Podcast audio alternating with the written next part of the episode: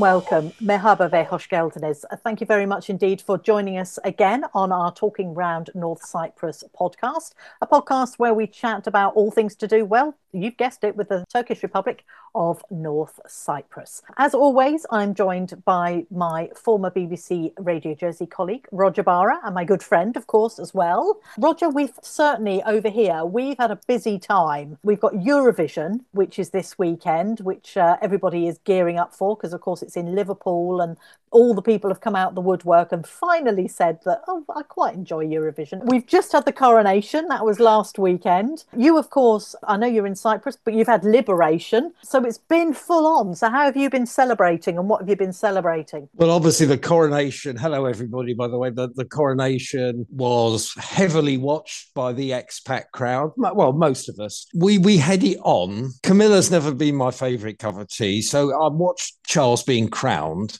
because I thought this is probably not going to happen again in my lifetime. I was uh, six months old the last time it happened, I think. And uh, when it came to her being throned, uh, me and Mrs. B said, "Oh, that's it," you know. And uh, we went went out into the sun. But there were quite a few parties, expat parties that we came across. I went to uh, a pub to watch football on the Saturday evening, and there were loads of people dressed there in in uh, you know their Union Jack suits, and and uh, yeah, and the atmosphere it was terrific. Yeah. But um, we've met in the last two or three years uh, many couples who, like us, lived or came from the little island of Jersey, and it's quite extraordinary. We had a big, big party last week, and this is to celebrate what is the most important day in the Channel Island calendar. And as you will know, Sarah, that's uh, May the 9th, Liberation Day in 1945. The British troops came to the island and, if you like, rid the island of its German occupiers. Every year there's a reenactment, and it's the same every year. And they go to the Pomme d'Or Hotel, these British troops, and they go and stand on the balcony where used to be Nazi flags during the wartime. And I think what a lot of people don't know, Sarah, is just how badly the Channel Islands suffered mm. during the war. You're talking about people starving to death. Yeah. And uh, I know this is not what this podcast is about, but if, if anyone wants to look up the liberation of Jersey, I think you will, if you don't know about it, you'll be quite stunned at, at what life was really like during the only part, of course, of Britain that was occupied. Uh, the British Isles that was occupied uh, during the war. But uh, we had 16 people at a party, all with Jersey connections, great big Jersey flag, by the swimming pool. We proposed a few thousand toasts to all and sundry, and it was it was an absolutely very very uh, special afternoon and so wonderful, Sarah, to be able to. You know, I used to celebrate this for 35 consecutive years when I lived in Jersey. It was so wonderful to be able to do this amongst Jersey yeah. folk 3,000 miles away from the island. So I feel really privileged. That was lovely. Yes, I saw some of the photos. That was really nice. And you're right, it's a very special day. And we've both uh, been down there commentating on the event. And it's always really moving. I always feel very privileged to be part of it because they bring people that, you know, obviously there are fewer and fewer of them as time goes on. Islanders that were involved in the occupation, that were there remember the Germans uh, for whatever reason, you know, and um, to be able to chat to them. And as you say, the soldiers come through and they bring oranges um, because they would have come off the Red Cross ships as well. They were getting Red Cross parcels and people, youngsters being given oranges, not knowing what they were, and sweets and things like that. It's a really, really moving time, as you say, and uh, lovely that you were able to uh, to celebrate it with with other people because mm. I think it's only if you've ever been there during Liberation Day that you understand what it's like and what what that sentiment means to people. And you're so right, Sarah, when you say there are fewer and fewer people now, sadly, still alive to tell the tale. In fact, I'm not sure there is anybody still alive. I'm not. I'm not sure. And and of course, Cyprus also is going to suffer the same fate. Okay, it might have been uh, 30 years later, but there are fewer and fewer people that were here during the Troubles Mm. And, you know, it's really important that the stories never, ever get lost in history. They need to be told. Yeah, and I know the um, certainly from Jersey point of view, there are still a couple of people. In fact, when I was over in Jersey, there's a lady called Barbara Frost, and um, she is 92 now, and she was about six during the occupation and she uh, remembers being climbing into springfield stadium and stealing stores from the germans and that sort of thing and getting eggs from the neighbors to um, you know to, to try and um, look after her mum and all that sort of thing but they they do try and keep those memories and i know they've recorded jersey uh, heritage and jersey archive have recorded stories from people you know so that they they do keep those stories about what what life was like there so i'm glad that went very well well. Yeah, Coronation certainly, as I say, I watched uh, watched it all. I was um, doing the news on Saturday morning on BBC Northampton. It's one of those mornings where you say today the king will be crowned and you know i probably won't get to do that again um, and i have certainly haven't done it before so that was one of those moments that was quite historic as well so hopefully in years to come when my grandchildren go grandma where were you when the king was crowned i can say do you know what i announced it on the radio so that's my claim to coronation fame. So yes, yeah, so uh, lots, lots going on. Talking about things coming up. Um, Sunday, you're off running again, are you? Tell me about your Famagusta run. Yeah, they're doing a six kilometre run this time. It was Ooh. a 5K uh, a month ago in Iskele. Famagusta uh, has now got a, a half marathon. They're closing all the streets on Sunday, and uh, it should be another fantastic atmosphere. They've just brought all the times forward so the, I think the um, 21k race, which is a half marathon, effectively, that that's been brought forward to half six in the morning, and I think it's because the temperatures are, yeah. are due to uh, actually skyrocket a bit on Sunday. At the moment, we're in mid 20s, and it's exceedingly pleasant. But I think from next week we can say summer is a coming. Yeah. And uh, anyway, I'm really looking forward to it, and uh, you get a medal if you finish. If I'm lucky, and there's nobody else running in my age group, I might, I might win the over 60s award. There isn't an over 70s, sadly. um, so there could be people running in my age group who are 10 years younger, which is very fair, I think. in the group. Anyway, I'm looking forward to it. I'm looking forward to it. Fantastic, fantastic. Right, well, let's get on to our special guest today. Now, Roger, um, if people were listening um, to our previous podcast, which was, forget what we called it now, the cocking about one, I think it was, you had a little problem with your microphone, but you've got it sorted. That's right. And to date, we've had no complaints about talking about male genitalia, right? That's got some people interested now. Uh, so you can go back and where you're listening to this, you'll be able to listen to, to the uh, previous one we did. Yeah. So good old Issy Atahasan. He's probably a name that everybody now is totally familiar with. I know that uh, one of his Facebook sites has got 14 and a half thousand members. Ooh. Popular man. Uh, we spoke to him three years ago during lockdown or just after the first lockdown, but we were still within the giant grasp of the pandemic. And uh, we met at the coffee shop in Girne. And he goes there to the coffee shop every so often and other places just to be there if people need a hand with anything. And I started off by asking him three years on, how does he look back at that time that was just so extraordinary for all of us? I actually look back on it with some very good memories, uh, a lot of bad memories. Um, it was a very hard time for everybody. The pandemic really affected a lot of things on the island, um, in particular, the way we were raising money for charities. It, it was kind of like surreal uh, in a way, but we came out the other end of it.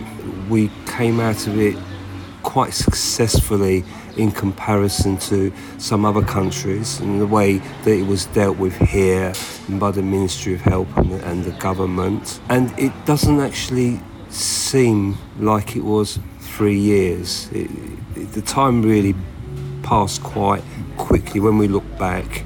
Uh, and now we look back at it and think, well, three years isn't a long time, but it seems like an, an eternity. At the time, we felt that it would never end, um, but it did. And here we are, sat in a cafe, yes. you and me, inches yeah. apart. And, no uh, masks. No mask. Nobody wearing a mask. Yeah, it's, it's, it's fantastic, but it turned out very well, I think. what motivated you to do the incredible job you did in translating page after page after page of the official diktats coming out of government, what you could do, what you couldn't do. I mean, it changed your life. What motivated you to do it? You're supposed to be retired and on the beach. Well, you couldn't go on the beach in those days, but you know what I mean. Yeah, it did change my life quite a lot, and um, on a on a daily basis. What I realised was I was involved in um, a, a media a media organisation, um, and we used to try to put out some of the news. And what I realised was that in some of the Facebook groups, people were getting very confused about what was actually going on and what was true and what wasn't true and what they needed to do. And people were taking articles from uh, Turkish media and doing like a Google translate on it. Of course, it wasn't making any sense at all. Um, so I started to try and put all that right. And I found myself having to translate everything sentence by sentence, paragraph by paragraph, to make sense of it for other people to understand. And you also had to be fluent, absolutely fluent in both languages to understand all the nuances. Yes, most definitely, because you can put things into a Google translation and um, it will give you the wrong meaning, as we know. And I always say to people, examples of that is anything you translate, iskele, your part of the world, is iskele. Iskele means a pier, it can mean a scaffold. You know, so when a Google app or any other app translates it, it doesn't keep the name Skele. It says in scaffold or in port or in port, yeah, or or on the pier. Yeah. And so those were the kind of things we needed to really sort out, uh, and I set about doing it. Uh, yes, and it's brought me to what I do today uh, in trying to help everybody with understanding the rules. The rules during COVID were changing sometimes twice a week. Uh, they were changing late at night, uh, and I was sitting there translating so that everybody knew what they were required to do, especially with things like um, not going out, where you could go, where you needed to wear a mask, where you needed to show a pass, and all that kind of stuff. Yeah. We actually helped people I had a little bit of help sometimes. I mean, people understood, and if they did have any questions about it, um, they could get in touch, and it was very simple to uh, to sort it out from that point. The trouble is, once you started, morally, knowing you, you couldn't stop even if you wanted to. So, were there times when you got really fed up doing a translation at 11 o'clock at night and then expecting a load of you know social media messages following your announcement. I mean, it must have been tough. There, there were plenty of uh, occasions when I did feel like that and felt like, oh, you know, what have I got myself into? Should I actually uh, just stop doing it? But I found that the amount of people that were getting in touch with me with their questions and queries, especially when something has been uh, announced because it, although we, we are translated in order to stop the confusion, people were still interpreting what it was what I was translating and then wanted to seek that clarification. Am I doing this right? Now, can I do this? Should I be doing this? That kind of thing. Uh, yeah, so that did keep me motivated, and even even now, you know, on a daily basis, I might get anything between 12 to 20 messages, private messages of people asking me various questions. And it's not just based on immigration um, or residency, it could be absolutely anything. That's what I wanted to talk about now. We're sat in the, in the coffee shop uh, in Galené, and uh, what are you actually doing here? And, and of course in other places like the bank in Çatalköy and, and other places. Um, well, what, what I actually try to do is meet some of the people that know I exist, they know about me, uh, people may refer them to me. Some people do not want to ask their questions on an open group in Facebook. Uh, it might be something that's very, very private. You know, some people come to me questions about wills, about land, about property, uh, things like that. I don't give legal advice. I'm just giving people guidance to help them along the way and show them the path they should be taking. Some of the things I can answer directly because I know what the rules are. But as I say, people do not always want to do it by message, by Facebook. Um, they want to come and sit down and ask directly and get a direct answer to the question. And as you saw, I'm not sure if you did see this morning, uh, just shortly before you arrived, there was a couple here that saw my message on Facebook. I'm at the coffee shop, and they came to ask me three separate questions. And I've hopefully I've helped them, and they've gone away quite happy. And they paid for my coffee, uh, so that's everything. Everything is nice. I do not charge for helping people. I don't do not have a fee. If anybody is happy with what I do, um, they're welcome to give a donation to the Heartbeat North Cyprus Cancer Charity Trust. They don't have to if they don't want. I'm quite happy to help people voluntarily and not place a charge. Is that is that why? You, because you don't take any money, you're driving around in a small mini instead of a big flash black Mercedes.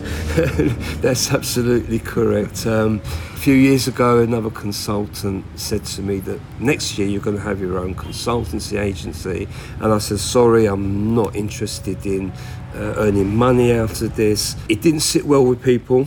Um, because I'm doing something for free, excuse me, that some people are charging for, but I'm not giving legal advice, it's just help. So, yes, if I had gone down that route, I might have been driving in a nice, shiny new Mercedes, um, but that's really not why I do it.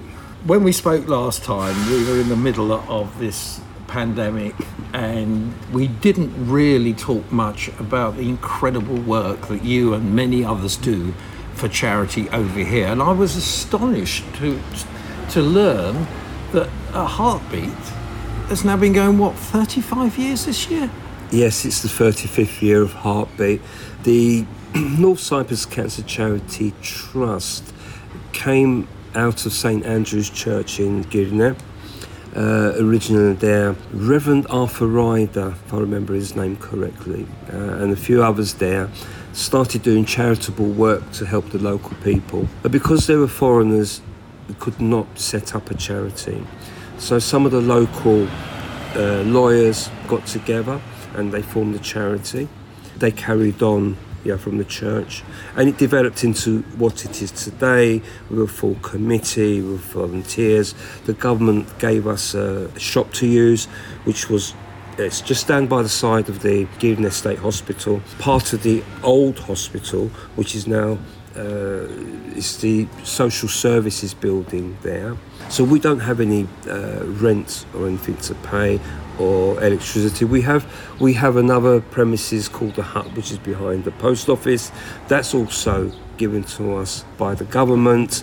We pay a little bit of electricity there. Um, it's part of the few other buildings there. One being the uh, library as well it's kind of um, developed in a way now since uh, I've come into being a chairman. I'm in my third year, where I've actually managed to raise the profile of the charity so that people do know about us. Because it was it was quite small, scaled down, not many people actually realised that this charity existed. So when you mentioned uh, cancer charities, people's mind automatically goes to uh, tulips, for example. But we work in a different way to the other charities. What we do is we buy equipment for the state hospitals, where they request equipment.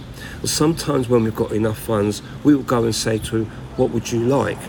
And it doesn't restrict us to the cancer wards, although we focus on the cancer wards, we, in our constitution, we can purchase any type of equipment for any of the state hospitals. Do you wait till you've got the money, then find out what's needed and go and buy it? Or do you go and buy it, keep your fingers crossed and hope you raise enough money? How does it work? Most of the time, yeah, we, we get a request, and first of all, obviously, we look at the budget, and then we try to work out what our income might be, and from there we will place an order. Um, normally, when we place an order for it to arrive, can take a couple of months because it has to be imported, and there's all the other stuff that you know, customs and all the rest of it, and some of the equipment sitting in Turkey for quite a while before it comes here. And in that time, we do keep our fingers crossed that we can raise enough money to be able to, to pay for it. The only problem at the moment is that we can try to estimate it because our income is in Turkish lira but because the exchange rates keep going up all the time, uh, and we end up paying either in dollars or euros, um, it's a little bit of an up struggle, upstream struggle, as you as you can imagine, and it's hard to predict the change in those rates and where we'll be able to afford it. But thankfully, we have a good support system.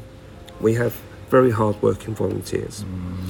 and at the end of the day, they make sure that we have enough funds to pay for what we order. And currently, we just ordered an endoscope for Girne Hospital that was requested of us. Originally, that was going to go to the uh, LAPTA clinic. Uh, LAPTA clinic said, Thank you very much, we sorted that out. But the hospital said, Yes, we'd like that here. Um, so we placed the order. I placed the order about three weeks ago. Hasn't arrived yet. Meanwhile, we are collecting money, making our sales, having a few events here and there, and we will have the money to pay for it probably at the end of next month. How difficult is it raising money in this day and age? I mean, you had the pandemic, which I know you'll probably tell me you weren't affected maybe quite so much because you had property you didn't have to pay rent on. But take the earthquake, the awful, awful earthquake just a few months ago. That must have diverted loads of funds because we're human and that's what happens, isn't it? Yeah, absolutely. That the pandemic slowed things down um, but it didn't bring everything to a full stop. There were a few months where we weren't allowed to do anything. You weren't allowed to open the shops. When slowly opened up, uh, working under the rules, because don't forget. Our shop is situated in a uh, more local area. It's in cent- central Girne. Um, uh, the people that come to use the shop and buy what we're selling, which is all recycled donations, clothing, household goods, and everything like that. And these people cannot afford to go into uh, mainstream shops and spend a lot of money, so they come to us, and we do not charge them the going high street rate for anything. So it's quite affordable. And those people come in knowing that they're going to purchase something, and at the end of the day, we are going to buy something which they may need if they're in hospital. So that's the first thing. We got through the pandemic, uh, and then as you think that things are going to go nice and uh, normal and going to go well, then something else happened. And the earthquake into Turkey and Syria uh, had another effect on us, but it was very short term. And yes, it was all all the attention was diverted to that. Even for us, when there was a, an appeal for clothing and things that people could use uh, back in Turkey because they lost everything they had. We started giving, we were giving them our stock as well. So it wasn't financial, but we were trying to give them what they actually needed. But we've come out of that as well, although that's still ongoing. And now we're slightly coming back on track. And what we're actually doing now is planning some events um, we got one coming up in June. Um, that will be at the MC Palace. Is that uh, to celebrate the 35 years? No, this that's going to be what we call a coffee morning. Uh, and there will be arts and crafts sale there. Tuesday, 13th of June, I think is the right date, between uh, something like 10 and 2.30 in the afternoon. Sorry, I've got to plug it um, because we do want everyone to come. We haven't done one for quite a while and they're, they're very good events to attend. You know, there's refreshments available uh, and everything like that. So we are slowly getting back on track. Uh, the shops are doing well and we will soon start doing smaller events in places like the Black Olive and other venues. We have um, regular events going on, say at the Grease Monkey over in uh, Çatalköy. There's a quiz every Thursday night, and bless them all, they whatever they collect. Um, they give to us at the end of the year, and it's marvellous. It's always a little bit of a boost for us. But all this takes volunteers, and if you tell me you've got enough, I won't believe you. I mean, is it a problem? And if people listening to this think, do you know what? I've got, I can give a bit of time. Tell them how, how to go about it. We always do need volunteers. Volunteering is only maybe a few hours, three or four hours a week in general. So it's not a lot of somebody's time. It doesn't interfere with anybody's social life. In fact, it improves people's social life because you get to meet other people, new people, you get to meet people at the events, you know, and you make more friends uh, out of it. For anyone that wishes to volunteer, they just need to get in touch with anyone at the charity. I mean, I'm always available. People know how to get hold of me. We have a uh, a core people of volunteers which make up our uh, committee. Um, so people will know people uh, like uh, Linda Cook, Vicky Carriger, we have Paula, uh, we have Carmel, we have Joan, we have Gina. Those names will be very familiar to all your listeners who follow me. Plus, we have some very hard-working volunteers in the shops, and people like Diane, for example, who's also involved in the Grease Monkey. They volunteer three, four, up to six hours a week. They do little short shifts in the shop, and when we have an event, big event like we're planning at the MC Palace, then we need more volunteers because we need people to help others. We need people to be to be selling what we have to sell at our tables. Yes, volunteers are important. Get in touch with us if you wish to volunteer.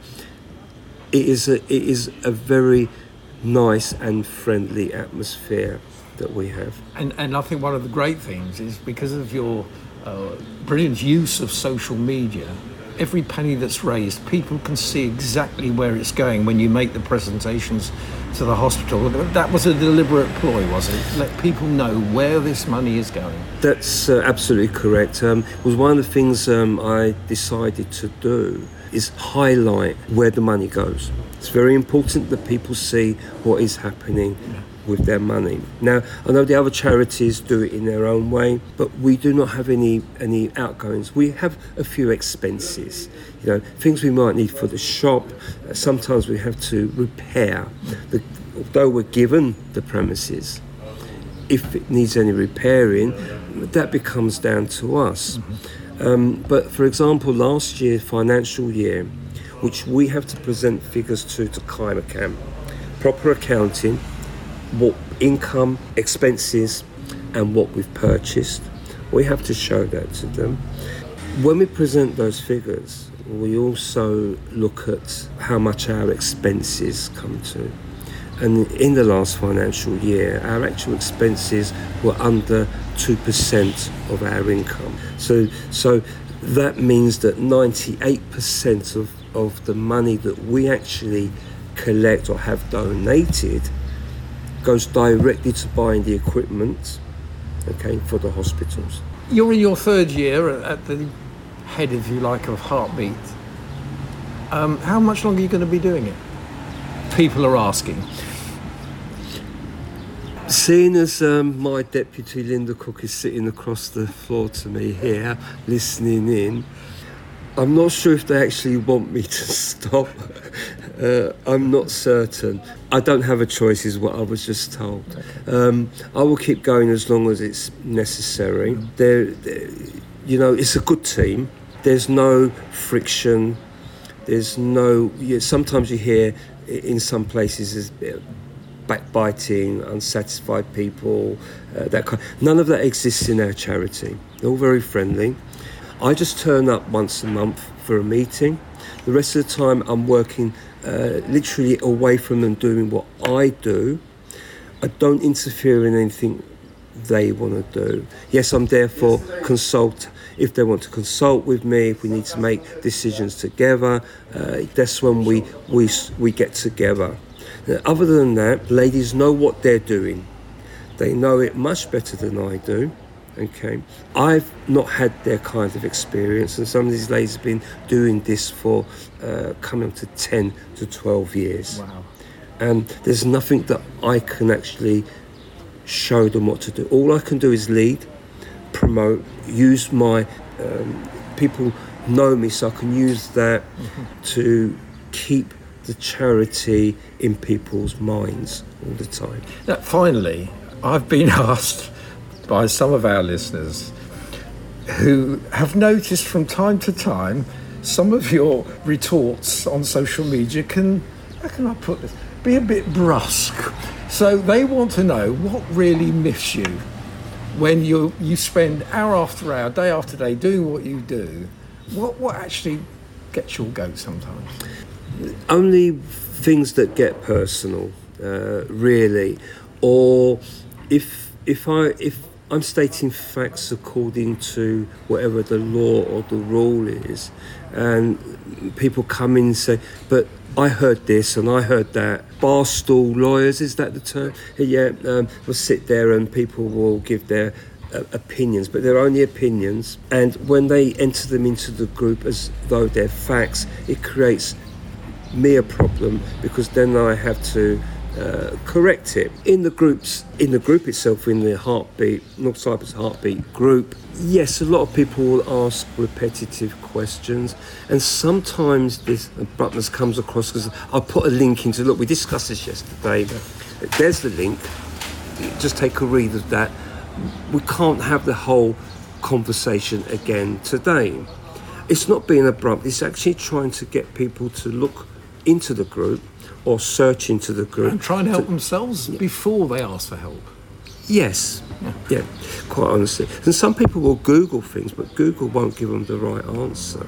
I suppose I'm easier than Google, and so that's why I get a lot of a lot of questions. I don't mind. I might mind if somebody wants an immediate answer.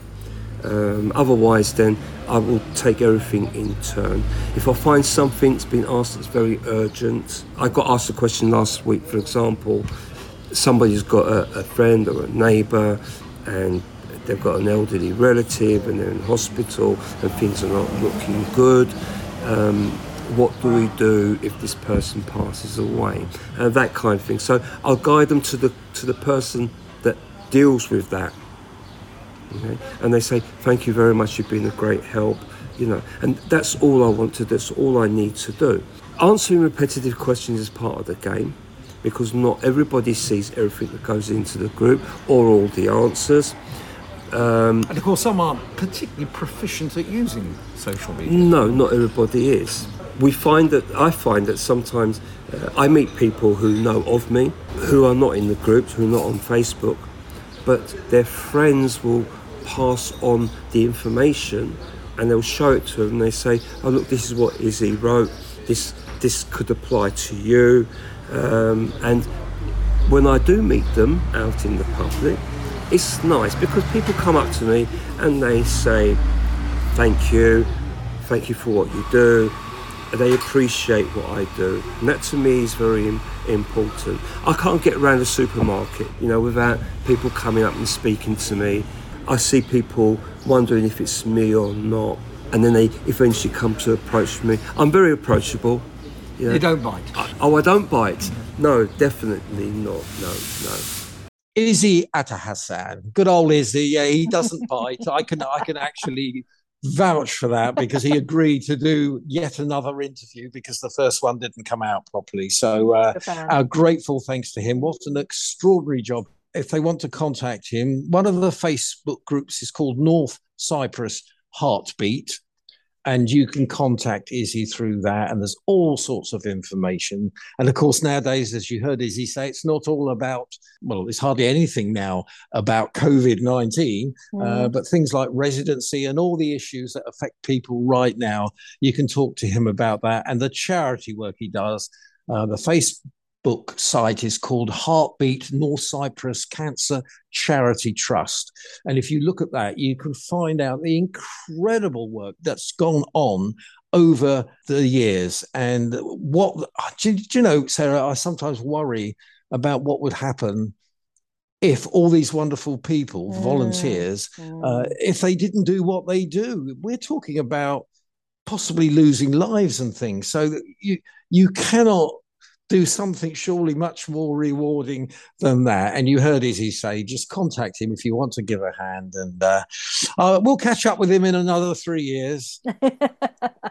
see how he's doing. I have to say, hats off to um, to people that do volunteer wherever they may be, but certainly in Cyprus, um, because so many things need doing, don't they? I mean, we've heard from Tulips, you know, the amount of work that they do to um, raise funds and supply, uh, you know, the cancer charities and that sort of thing. And you know, obviously, we've heard from dog shelters as well, and it's all down to volunteers, people mm. sort of taking on these things. And and obviously, if you have got you know five minutes or five hours or five days, then there are always people out there that could you know could do with a hand. And and you know, and you you get to meet people and you get involved, don't you, in the local community as well. Okay, well, um, thank you again for listening to uh, Talking Round North Cyprus, our podcast. Uh, we'd love to hear from you. You can get in touch with us. We're on Facebook and Twitter. Just look for Talking Round North Cyprus. You can always drop us an email as well. Uh, that is trnc.podcast at gmail.com. I'm Sarah Palmer. And I'm Roger Barr. Hope to talk to you again very, very soon.